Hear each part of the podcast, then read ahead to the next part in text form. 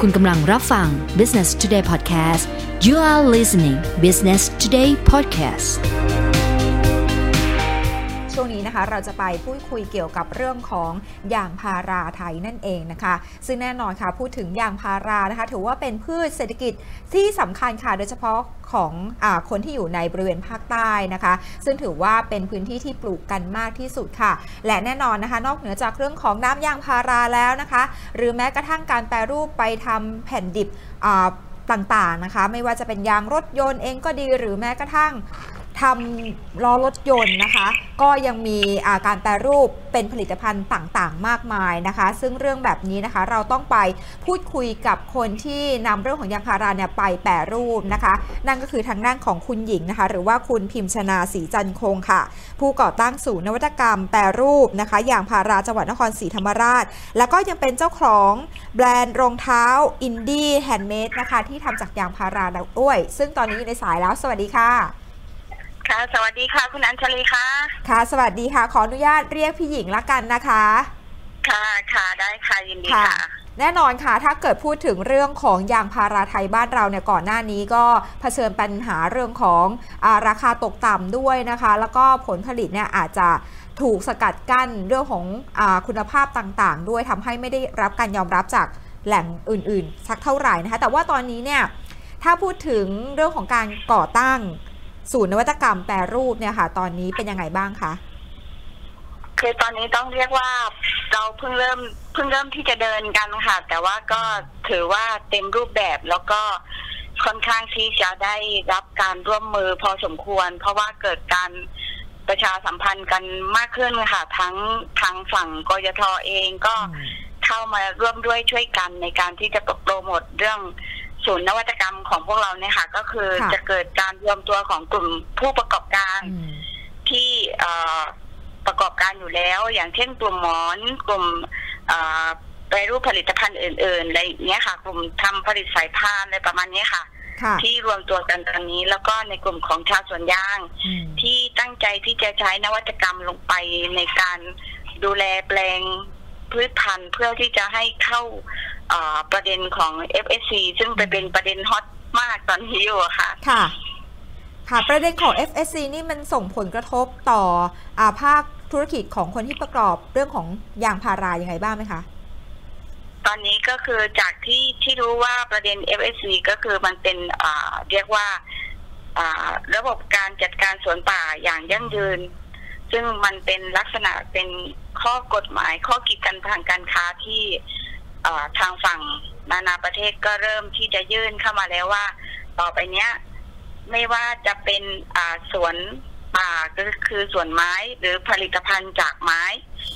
ซึ่งเราก็คือผลิตภัณฑ์จากไม้ของเราก็คือน้ำยางถูกไหมคะค่ะจะต้องเข้าขบวนการดูแลบำรุงรักษาที่ปลอดสารเคมีจริง ๆ แล้วก็มีการปลูกป่า ทดแทนอะไรประมาณนี้ค่ะพูดง่ายๆว่า เอกสารสิทธิ์ต้องมีต้องไม่เกิดจากป่าที่ลุกล้ำบุกรุกป่า ค่ะ นั่นคือตัวสำคัญค่ะ ค่ะ แน่นอนค่ะว่าก่อนที่เราจะมีการจัดตั้งศูนย์นวัตกรรมแปรรูป อย่างพาราเนี่ย เดิมที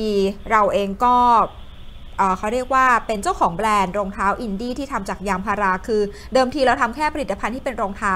ใช่ไหมคะ แล้วเราไปเจอปัญหาอุปสรรคยังไงถึงต้องมาตั้งเป็นศูนย์เนี่ยค่ะ ก็คือจริงๆแล้วอรองเท้าเป็นถือว่าเป็นใบเบิกทาง เพราะเป้าหมายจริง ๆ แล้วก็คืออต้องการที่จะแปรรูปยางพาราทุกชนิดเลยค่ะ เพื่อที่ให้แบบว่า จากเดิมที่เราขายกันอยู่แค่ผลิตภัณฑ์กลางน้ำยางแผ่นรมควันยางแท่งน้ำยางข้นส่งออกอะไรประมาณนี้ค่ะ แล้วมันก็จะมีการแข่งขันทางการตลาดค่อนข้างที่จะสูง เพราะฉะนั้นเราพยายามที่จะผลักดันให้เกิดการแปรรูป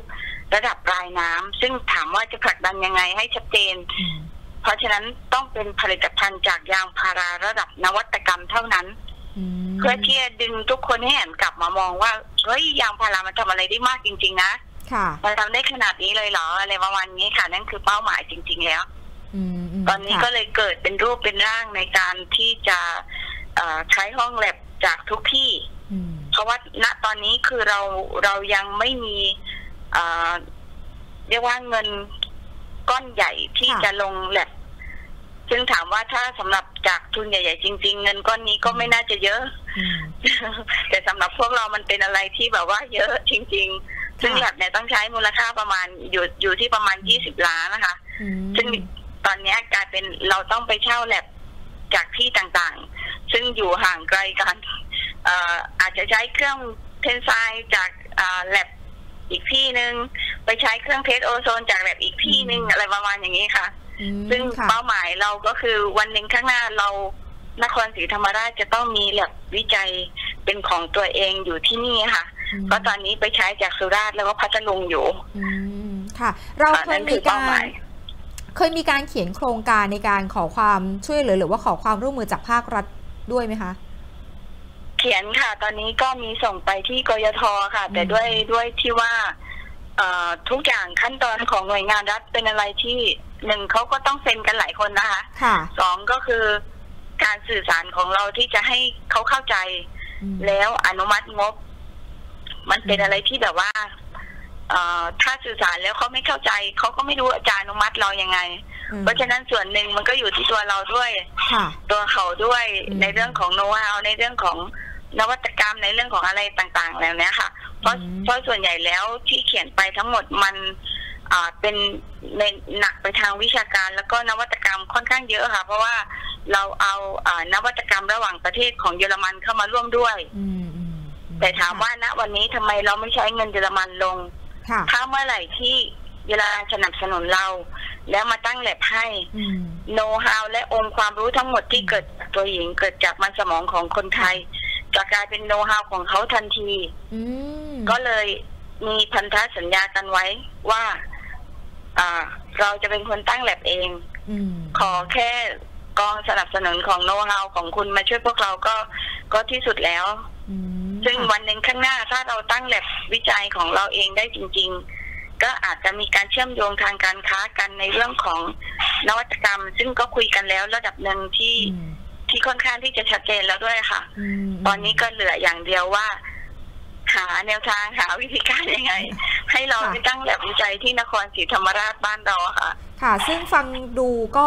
แนวความคิดเป็นเรื่องที่ดีนะคะ มีการนำโน้ตฮาวจากต่างประเทศเนี่ยมาประยุกต์ใช้กับบ้านเรา แล้วก็ที่สำคัญเนี่ยเราเองก็ไม่อยากที่จะไปผูกขาดกับต่างประเทศ เพราะว่าแนวคิดต่างๆเนี่ยมันเกิดจากอ่ามันสมองของคนไทยด้วย อันนี้ก็คงต้องฝากไว้ที่ภาครัฐด้วยนะคะในการที่จะเล็งเห็นความสำคัญ เพราะว่ายางพาราเนี่ยแน่นอนเป็นพืชเศรษฐกิจหลักของคนใต้เลยก็ว่าได้นะคะ จริงๆเนี่ยมันก็สามารถใช่ค่ะนำไปแปรรูปได้หลายอย่างด้วยอย่างอย่างคุณหญิงเนี่ยเท่าที่พูดมาทั้งหมดไม่น่าจะทำคนเดียว เรามีการ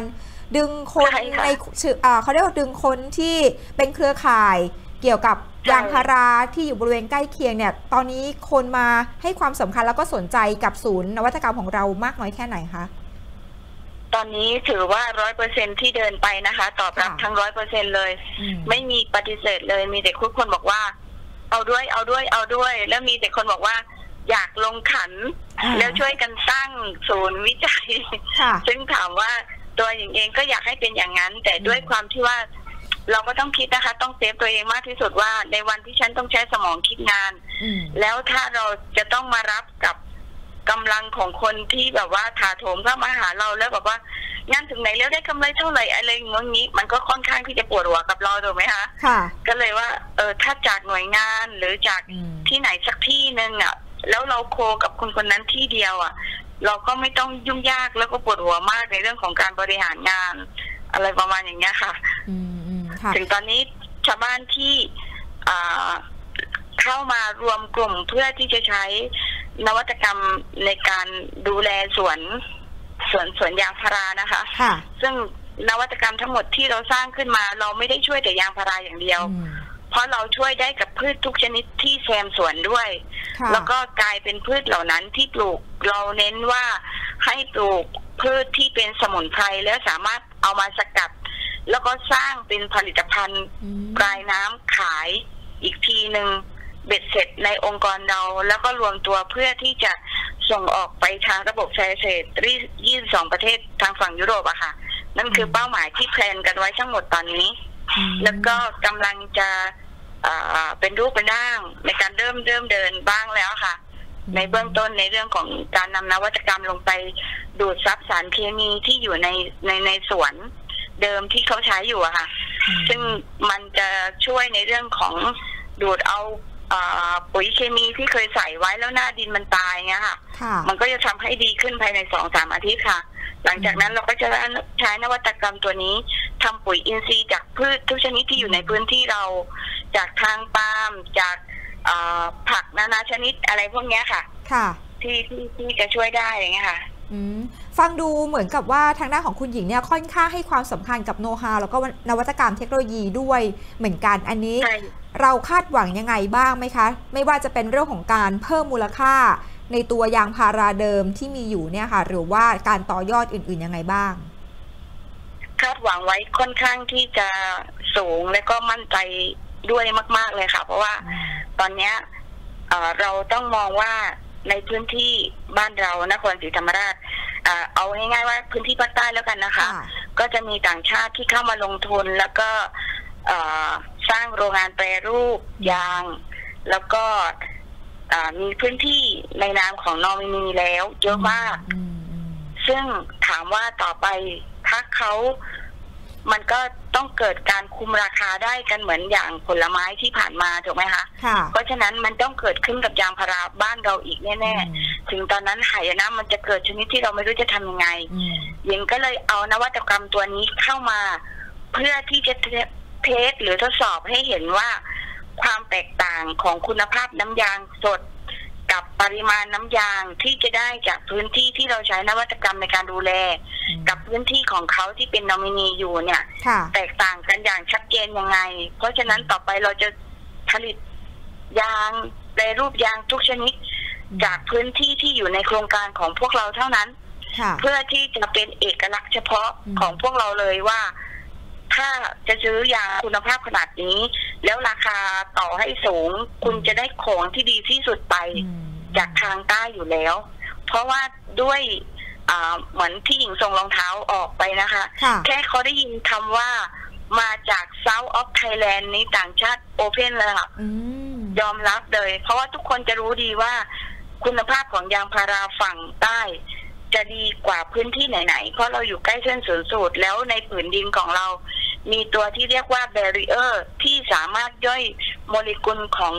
เกลือที่อยู่ในดิน ให้มันมีขนาดเล็กลงอืมธาตุอาหารมีขนาดเล็กลง แล้วสามารถพืชสามารถไปดูดซึมเข้าไปเลี้ยงลำต้นได้เจริญเติบโตดีและแข็งแรง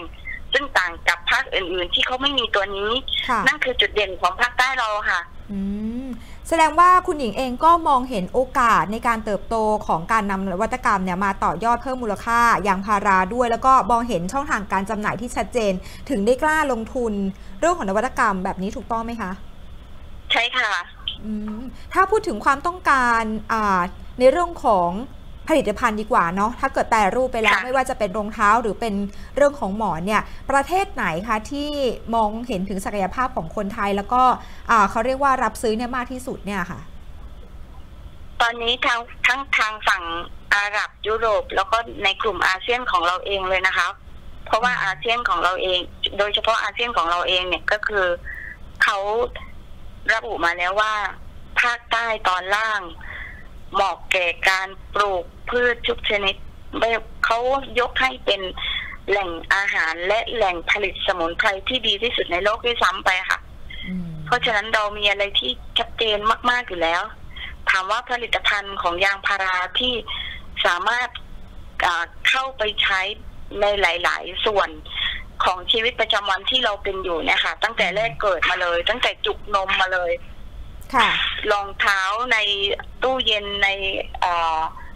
เข้าของเครื่องใช้ในบ้านเราหันไปดูเลยค่ะ ทุกชนิดหลาย ๆ อย่างมีชิ้นส่วนของยางพาราทั้งนั้นเลย ค่ะ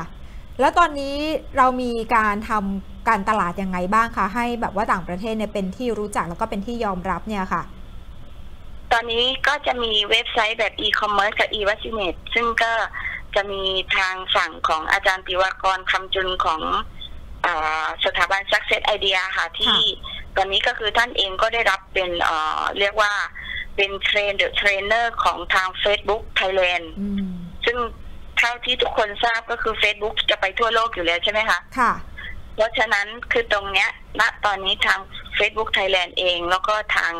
อ่าด้าน train the trainer ของ Facebook อย่างอ่าสถาบันที่ Success Idea เนี่ยค่ะเข้ามาดูแลเรื่องการตลาดเต็ม stream ในเรื่องของ แบรนด์ในเรื่องของการโพสต์ในเรื่องของอะไรต่างๆ ค่อนข้างที่จะเยอะมากนะคะแล้วก็จะทำ QR code ชนิดที่อ่าลิงก์แล้วมาเจอเราเท่านั้น ใครก๊อปมาถ้าส่องแล้ว จะไปออกที่อื่นจะไม่จะไม่มาออกทางบริษัทและเบอร์นายอะค่ะอืมจะเป็นอ่าเขาเรียกว่า QR code ระบบใหม่ ที่ทางทางอ่าสถาบัน Success Idea คิดให้พวกเราอะค่ะ เพราะฉะนั้นเรื่องปัญหาการ Copy หรือเรื่องอะไรเนี่ย ก็คือสามารถที่จะบล็อกได้ชัดเจนตรงนั้นนะคะค่ะ แสดงว่าเราให้ความสำคัญแล้วก็สัดส่วนการทำตลาดอีคอมเมิร์ซเนี่ยมากกว่าที่จะเอ่อเขาเรียกว่าทำหน้าร้านถูกต้องไหมคะเอ่อในเรื่องของทำหน้าร้านถูกต้องค่ะตรงนั้น ในเรื่องของทำหน้าร้านเนี่ยค่ะ เราจะมีหน้าร้านแบบเออออนไลน์แบบไม่ต้องสต็อกสินค้าค่ะ ค่ะ คือผ่านตัวแทน 20 กว่าคนทั่วทั่วประเทศตอนนี้ ในการทำตลาดตัวนี้อยู่แล้วค่ะ ภายในประเทศ ก็ไม่น่าไม่น่าห่วงภายในประเทศค่ะ ตอนนี้ เพราะกับระบบที่เราวางไว้ อืมแต่ตอนค่ะนี้ก็คือจะเล่นในส่วนของระหว่างประเทศค่อนข้างเยอะ เพราะเรามั่นใจในอืมคุณภาพของผลิตภัณฑ์ที่เราจะออกไปอะค่ะ เพราะว่าทั้งหมดที่เราผลิตออกมา เราจะเอ่อบังคับกำหนดว่า จะต้องผ่าน standard ของ ASTM อืมอ่า JIS DIN คือเป็น standard ของอเมริกา ญี่ปุ่น แล้วก็เยอรมัน คือสามตัวเนี้ยจะเป็นอะไรที่เอ่อเป็น standard ที่ทั่วโลกยอมรับอยู่แล้วอืมซึ่งผิดกับมอกของไทยค่ะเป็นอะไรที่แบบว่า เราขายในประเทศอย่างเดียว ถ้าผ่านมอกเพราะฉะนั้นงานทุกตัวที่เราทำ พร้อมที่จะส่งออกตาม standard ของสากลอยู่แล้วค่ะ นั่นคือข้อกำหนดของพวกเราค่ะ ตอนนี้ค่ะ คุณหญิงทำเป็นผลิตภัณฑ์อะไรออกมาบ้างคะที่เราสามารถจับต้องได้ ตอนนี้ก็นอกจากรองเท้าแล้วนะคะ ก็จะมีอาสนะมันดารานะคะอืมซึ่งตัวเนี้ยจะมีอ่าเรียกว่าอ่าประจุอิเล็กตรอนอ่อนๆออกมา ก็จะช่วยให้ คนที่นั่งนะคะค่ะ ก็คือตัวเนี้ยโน้ตฮาวของตัวนี้ก็คืออย่างนี้ยค่ะ เราหลังจากที่เรานำซีแฟกหรือฐานบริสุทธิ์ที่เกิดการกระตุ้นประจุที่ความร้อนพันกว่าองศา ค่ะ ไปใส่แทนคาร์บอนแบล็กที่เราใช้กันอยู่ตามธรรมชาติที่ไม่ได้ให้ประจุอิเล็กตรอนอะไรออกมา เราเปลี่ยนจากคาร์บอนแบล็กมาเป็นตัวซีแฟกตัวนี้เข้าไป พอเข้าไปปุ๊บเราหลังจากที่ผลิตเสร็จแล้วอะค่ะ เราจะนำ ชิ้นงานของเราเนี่ยอืมหมอนหรืออาสนะของเราเนี่ยค่ะ มามามาใส่ในสนามแม่เหล็กอ่าในโดมพีระมิดที่ผนึกด้วยคลื่นเดลต้าคลื่นเทต้าคลื่นชูมานค่ะแล้วก็บทสวดธรรมจักรเข้าไปอืมเพื่อที่จะกระตุ้นให้ฐานบริสุทธิ์ซีแฟกตัวเนี้ยค่ะ ปล่อยพลังงานระดับที่นิ่งที่สุดเหมือนระดับที่เขาวัดได้เวลาที่อ่า พระหรือนักวิปัสสนาเขานั่งสมาธิแล้วเข้าฌานนิ่งที่สุดอะค่ะค่ะนั่นคือเป็นคลื่นระดับเดลต้าทีต้าแล้วก็ชูมานอืมซึ่งแล้วจะมิกซ์ค่ะอยู่ในโดมประมาณประมาณห้าถึงแปดชั่วโมงแล้วแต่ชิ้นงานนะคะ ค่ะคุณหญิงคะนอกเหนือจากรองเท้าแล้วก็อาสนะนี่มีอะไรอีกไหมคะ เวลาเหลือประมาณหนึ่งนาทีเท่านั้นค่ะอ๋อมีมีรองเท้ามีอาสนะค่ะมีหมอนมีเสื่อโยคะอืมอ่า มีจุกนมกำลังจะออกมานะคะ แล้วก็มีอ่าหมอนอิง หมอนหนุนรองคออะไรพวกเนี้ยค่ะ แล้วก็จะมีอ่าแผ่นสำหรับทำให้เต้านมกระชับขึ้นอะไรพวกเนี้ยค่ะ แล้วก็ในส่วนของหลังคาชั้นลูกอะไรอืมมีทั้งหมดอืจมริงๆ แล้ว 16 โปรเจกต์ค่ะ ตอนนี้ที่ออกมาค่ะประมาณนี้ค่ะ ติดตามได้ Facebook อันไหนคะทาง double9.com ค่ะ number 9เพจ com นะคะ double9.com ค่ะ เป็นเพจ ค่ะเป็นเพจนะคะเอาละค่ะใครที่สนใจนะคะ อยากจะเข้าไปต่อยอดเกี่ยวกับเรื่องของยางพาราไทยนะคะ ก็เข้าไปที่เพจของ number 9 com ได้นะคะ แล้วก็หรือว่าใช่ค่ะเกิดใครสนใจก็ติดต่อหลังไมค์ทาง Business Today ได้ด้วยเช่นเดียวกันนะคะ วันนี้ต้องขอขอบพระคุณค่ะคุณหญิงนะคะ เวลาจำกัดจริง ๆนะคะ ไงก็ขอบคุณด้วยค่ะ สวัสดีค่ะ